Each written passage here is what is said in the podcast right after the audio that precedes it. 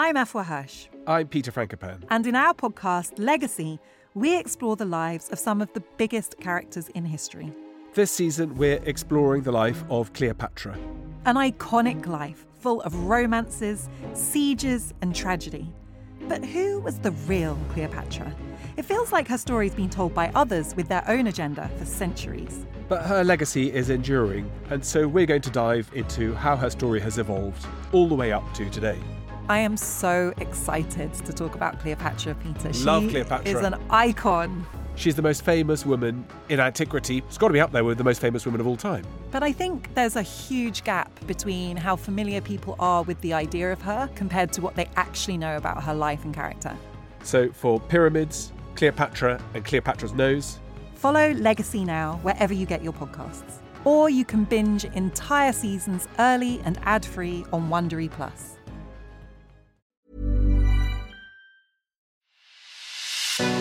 It's The Ancients on History Hit. I'm Tristan Hughes, your host. And in today's podcast, where the eyes of the world are currently on the city of Glasgow for COP26, the Climate Change Conference. And so this week, it seems like the ideal time to release our episode about Glasgow's Roman remains. That's right. We're talking about a site dating to the mid 2nd century AD called Bearsden, part of what was the frontier we know as the Antonine Wall. And to talk through the archaeology from this site, I was delighted to get on the show the man who excavated the site a few decades ago. And this is Professor David Breeze.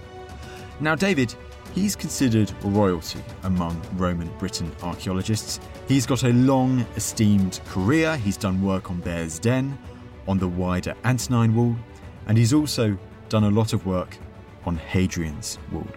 Now, as we've got David on the show, we start off talking about Bearsden, but we also do end up talking about Hadrian's Wall, and in particular, focusing in on the initial construction of Hadrian's Wall. Why was it built? Was it built in a hurry against an immediate threat? Or were there other potential factors at play?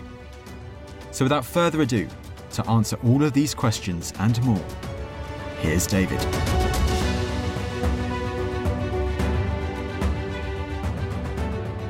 David, thank you so much for coming on the podcast. Well, I'm delighted to be here with you, Tristan. Now, first of all, uh, David, what is Bearsden and where is it? okay. Bearsden is the name of the separate council district just north of Glasgow, sort of slightly north northwest. It's not actually within Glasgow itself.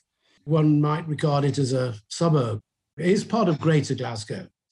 It used to be called New Kilpatrick, but it got its name when the railway arrived and the railway station took its name from the local farm. So it became Bearsden. And it's a fort, one of 16 or more forts on the Antonine Wall, which we know from uh, literary evidence and inscriptions was built at the very beginning of the reign of Antoninus Pius, which started in 138.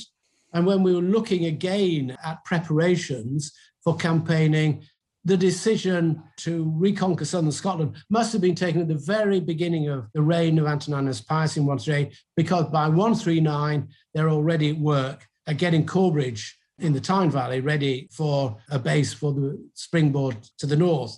And by 142, at least they'd started building the Antonine Wall. And one of these forts is Bearsden. Now, in 1907, early 1970s, there was a proposal to demolish five large Victorian houses on the site of the fort. They'd been built in the late 19th century and they'd been bought up by a firm with the intention of building a um, chopping mall on them. But they didn't get permission, so they were sold on for housing. And so in the summer of 1973, my office sent me to just do a trial excavation to see if any remains of the fort still survive. It had been recorded in the 1750s by William Roy, who planned the Antonine Wall, so we knew exactly where it was. It was recorded by the Ordnance Survey before it disappeared under housing. It was going to be a four week excavation, which doubled in length because we actually found the Fort Bath house and we excavated that. And the developers decided they would give the Bath house to the state to be a public monument rather than allow it to be destroyed. And so the remains were good enough. It was a timber fort, timber buildings, apart from the bathhouse and the granaries. And so we were allowed to come back year after year until we'd excavate as much as we could in this area of the fort. And before the house building started, it was delayed. And then the south side of the fort, two thirds of it was owned by the local authority, and they allowed me to dig up their lawns and nice flower beds in order to find out more. So we gained a good knowledge of the history of the fort. We could date it. We can see its development as a complex with a large fort then divided into two areas, a fort and an annex. We found evidence for the uh, fort rampart and probably the breastwork on top of the rampart. Uh, quite a lot of evidence for environmental evidence because we found the sewage from the latrine and excavated that.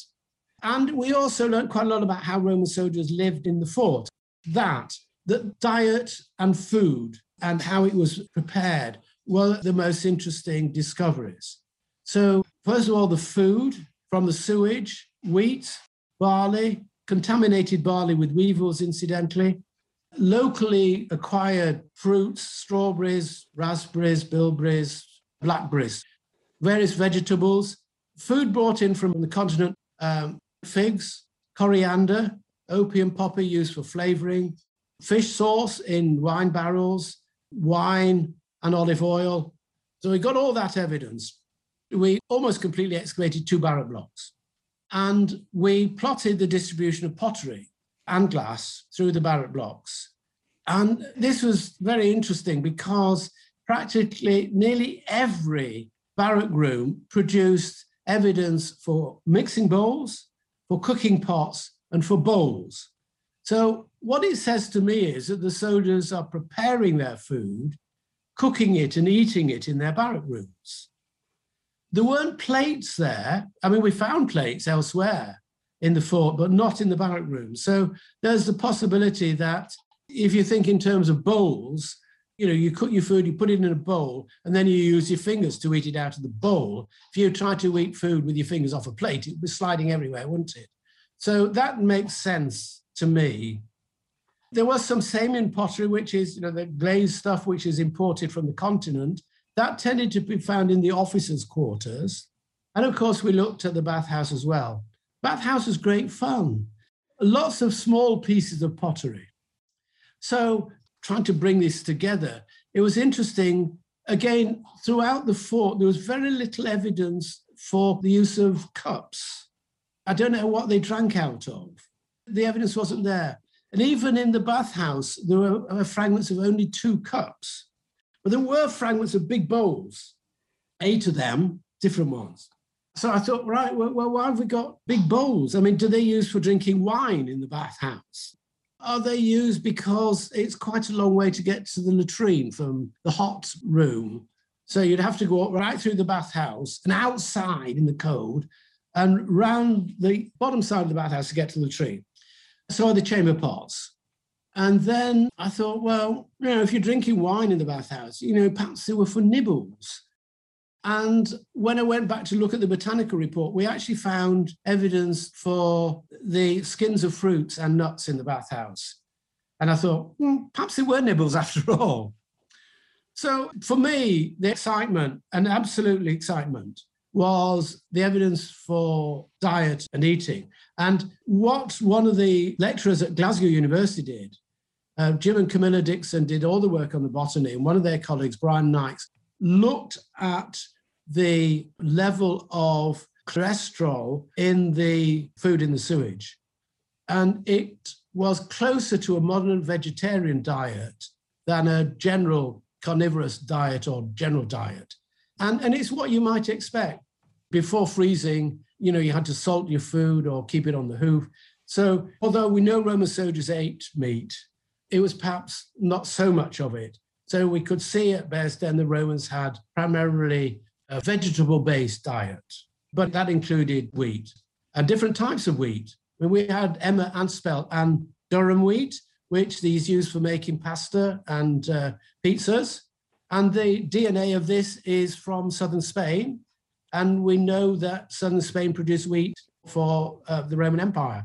So there's a nice little connection there as well. So we've got all of this, and we've got, I think, really nice evidence for where the Roman soldiers cooked and ate their food.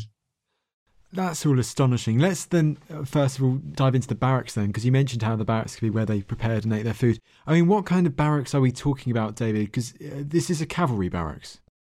Well, we, we must start off from the point that we have very little evidence for how soldiers are distributed around barracks.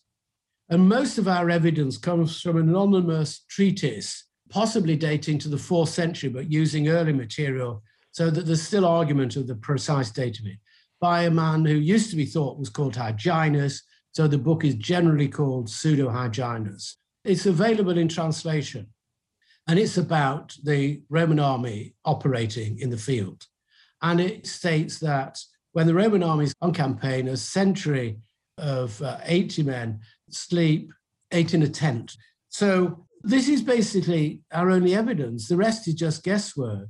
So if you've got a century of 80 men and a barrack with 10 rooms in it, Pseudo Hyginus says there are eight men in a tent, we assume, make a leap of faith from his tent to eight men in each barrack room.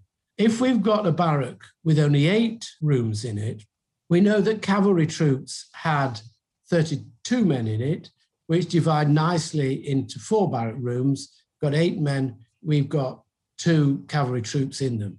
But it's a guess. So we have two barracks with eight rooms in. I'm working on the basis that they were for cavalry, whether there were small rooms or whether there were four in or eight men in each room, we can't be certain. And we have facing them two other rooms. So it could be that the equipment was kept in two other buildings. So it could be that the equipment and so on were kept in one and they lived in the other. That would make sense. But we looked hard for chemical evidence for horse droppings and found nothing. Uh, but the next fort along had cavalry and infantry in it. And there was no headquarters building in the fort at Bearsden initially. So it's very possible that soldiers are outposted from the adjoining fort to Bearsden. Ah, interesting.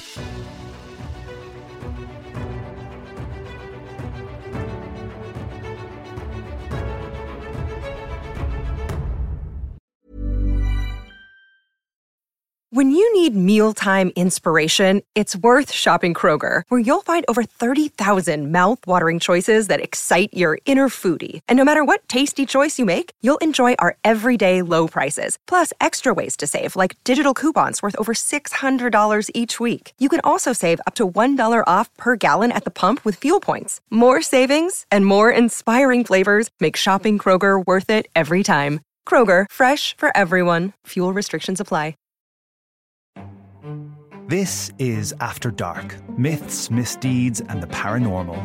The podcast that takes you to the shadiest corners of the past, unpicking history's spookiest, strangest, and most sinister stories. I'm Maddie Pelling. And I'm Anthony Delaney. Join us every Monday and Thursday, and we'll take a look at the darker side of history from haunted pubs to Houdini to witch trials and arsenic laced breakfasts. Follow After Dark Myths, Misdeeds, and the Paranormal wherever you get your podcasts. Brought to you by History Hit. What did Tudor men like their women to look like? They should have broad shoulders, fleshy arms, fleshy legs, and broad hips. What did 17th century Londoners think of coffee? A syrup of soot and the essence of old shoes. And what did executioners wear? A lot of these guys, they were clothes horses because it's a big public spectacle. All the eyes are on you.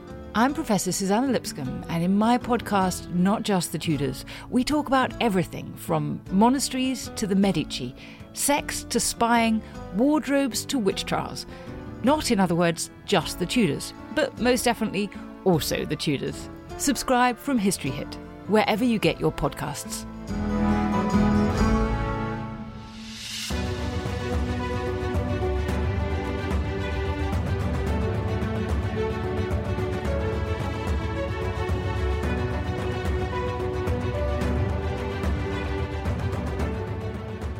I'm guessing, was there some cross referencing, some comparing with the cavalry fort that we know was a cavalry fort further south at Chesters? Uh, well, the interesting thing about the Antonine Wall and Hadrian's Wall is that they are so very different. I mean, there are some basics. So there's a linear barrier, there's a big ditch in front, there are forts along the line, there are smaller uh, installations between the forts. But Hadrian's Wall forts tend to be constructed for a single unit, so far as we can see, whereas those on the Antonine Wall are not. And there's a hodgepodge of different sizes. Some are for complete units, some seem to be not to be. Some are so small, actually, you couldn't get a complete unit in. So we're sure of that. And in some ways, it comes back to the whole idea of Hadrian's Wall. Hadrian's Wall has lots of particular issues. It doesn't bear any relationship as planned to the topography. It's as if somebody decided far away, like Hadrian in Rome or even in the east, you were going to have a frontier built and this is a new idea. We have an earthwork in Germany of the previous generation, but we don't know much about that. But this is the first serious frontier. And it doesn't relate to the topography. This is absolutely crucial. You, you can see, you know, come back to these two years of planning. Know, Hadrian comes to Britain in 122. So planning has got to start in 120, we would think. And it's very possible the building started in 121. So there's something built by the time Hadrian got here. So we're pushing it back to 119, perhaps. So that's the whole start of the process. And Hadrian's in the east then. So he's probably interviewing the bloke who's going to be the next governor of Britain. Um, he goes past him. So uh, where he is at the time in Romania, you know, you can assume that they actually met. They actually stopped and met. And so you can imagine, and this is historical fiction, so says, I'm not going to expand the empire anymore. We know that bit. He stops expanding. And I'm going to close it off. I'm going to make a big statement. I'm going to build barriers around the empire where they don't already exist, where there aren't rivers to define the empire. Okay, so, okay. And I want you to go to Britain and build a wall. Okay, sir, what kind of wall do you want? Now, this is the big problem, you see, because there's only about four cities in the Western Empire that have city walls at this time. All the city walls are in the east. Cities there have walls round them as a matter of course. And Hadrian knows Athens well. So if Hadrian's scratching his head and saying, now what kind of wall do I want? Oh, one like that around Athens, a big stone wall and towers on it. I mean, this is historical fiction, but it comes back to these basic questions. Why is Hadrian's wall so unusual? Not like the German frontier, it's not like the Antonine Wall, apart from the fact that it's a barrier and a ditch.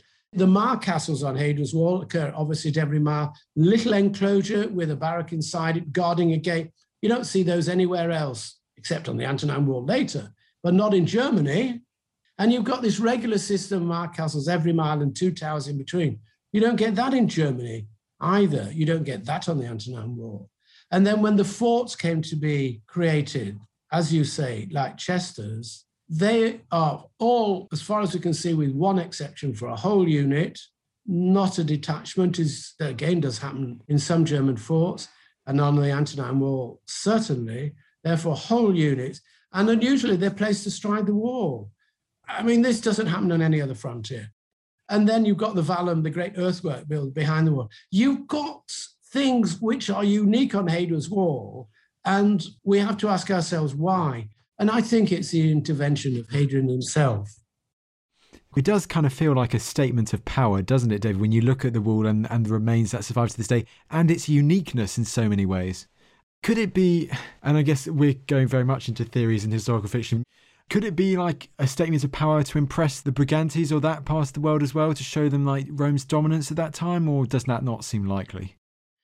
I think a lot of answers to our problematic questions come down to how we see the Roman Empire.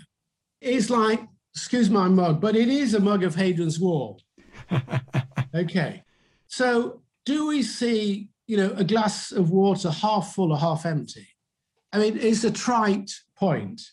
So for me, to take that analogy further, people tend to be pro-Roman or pro-Caledonian. So if you're pro Roman like me, you see the Romans as this incredibly strong fighting force which for eight centuries admittedly did lose battles, but they rarely lost a war for eight centuries. And they were really nasty people. You see this on um, the column of Marcus Aurelius in particular, burning down villages. If somebody got uppity to the north of Hadrian's Wall, you can imagine they'd send out a force of a squad of men to burn a few villages to just make the point, you know, you obey us. So that's me. There are others who see Roman under pressure from their enemies in Britain, which is why I call them pro Caledonians. And there certainly was pressure. Let's not ignore it. We've got all the references which we've touched upon at the beginning of reigns. We've got serious warfare in 197 when the Romans had to buy peace. And we can keep going forward, in particular into the fourth century, with quite a lot of evidence for warfare. In 305, the Emperor Constantius Chlorus and his son Constantine campaigned against the Picts, which I find really very interesting because Constantine's father, Constantius Chlorus, had only just become emperor. You had to be very safe to campaign on the very fringe of the Roman Empire, or the problem had to be very serious to take you there. So, I mean, let's not say that the Caledonians aren't, and the Picts later aren't a problem, but it's whether you see they were such a problem that they kept the Romans on the back foot. And I, I don't see it that way. But I'm trying to acknowledge my prejudice, my bias, and that's important. So, one of the issues with the turf wall, I mean, you could be right. I mean, I'm not saying that, that this is a bad argument that the Brigantes needed controlling, and that might be why there were outpost forts north of the wall under Hadrian at Bewcastle and, and so on.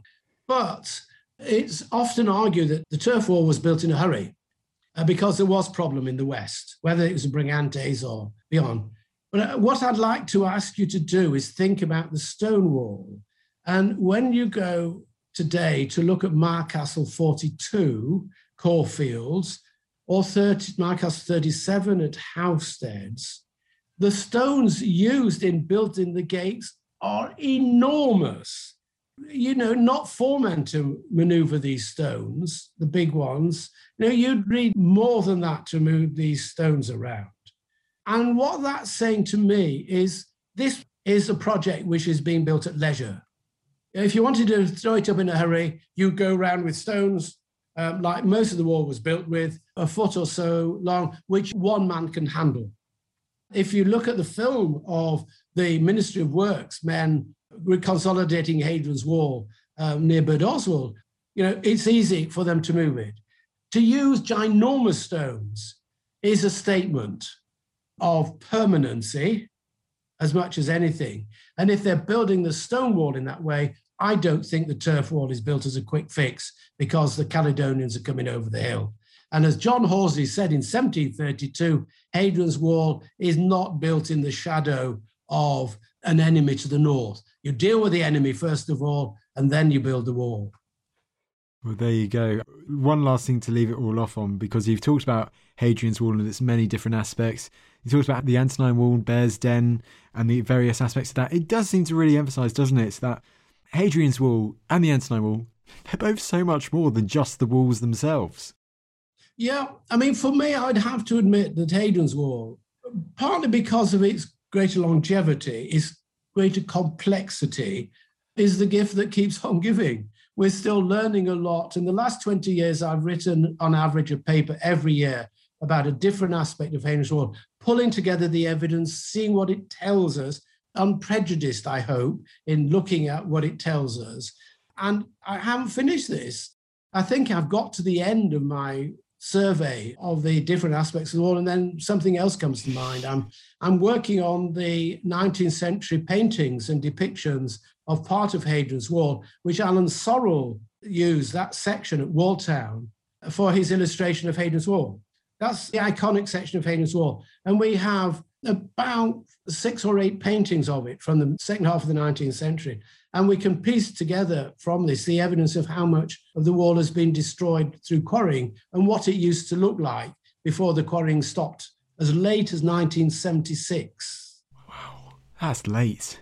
There's still a lot that we can learn about Hadrian's Wall. It, it, it's just that and the Antonine Wall and the comparison between the two helps us understand how the Roman army controlled northern Britain and dealt with its neighbours beyond. It's so interesting, and it also almost, in some ways, feels like Pompeii in the fact that, and for instance, like with the Vindolanda, the recent discoveries there, the Christian discoveries of its later history, how a new excavation, a new find might answer one question about Hadrian's Wall, but at the same time, it opens up like 10 or 12 new questions that you now start to, to wonder about.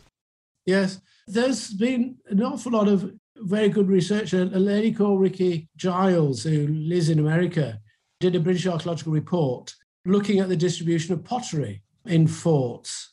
And she came up with a wonderful idea, amazing idea. She said, We hardly ever dig complete forts, we dig parts of them. So, what I'm going to do is I'm going to create a database from as many forts as provide useful evidence to create a theoretical fort, if you like. And I'm going to look at the distribution of pottery. In this case, that's what she was doing uh, within the fort to see what it tells us. If you get that database sorted out, you can turn it on its head, for example, and say, okay, we've looked at this. Headquarters buildings produce very little pottery, or it's a particular type. So if you've got a part of a building and you don't know what it is, and it produces very little pottery, among your list of what it is likely to be is a headquarters building, you see. So this is where my work, in part, I'd already done this work on the distribution of pottery in the barrack blocks. But Ricky said, look, at jars, let's look at where jars are found. The jars generally in Roman forts are found in two places. They're found in granaries and they're found on roads. And she said it's as if what's happening is jars are being used by the soldiers to go and collect their grain or other type of food from the granaries, put it in the jars, and then when they walk back to the barrack block, they perhaps trip up and drop the jar on the roads. Or they use it to collect water in, and the same thing happens. And all my jars in Bearsden are found in the granaries and on the roads. And I didn't know of Ricky's theory until I did the distribution. So here was somebody with a wonderful idea and has put it into practice, which helps us understand what happened in Roman forts wonderful piece of research. And somebody else will produce something, a new idea, and we'll be off chasing a new thought. Absolutely, David. The future of archaeology on these frontiers uh, looks to be very, very exciting indeed. I mean, David, thank you so much. This was an absolutely brilliant chat, and it just goes for me to say thank you so much for coming on the podcast. You're very welcome. I very much enjoyed our discussion.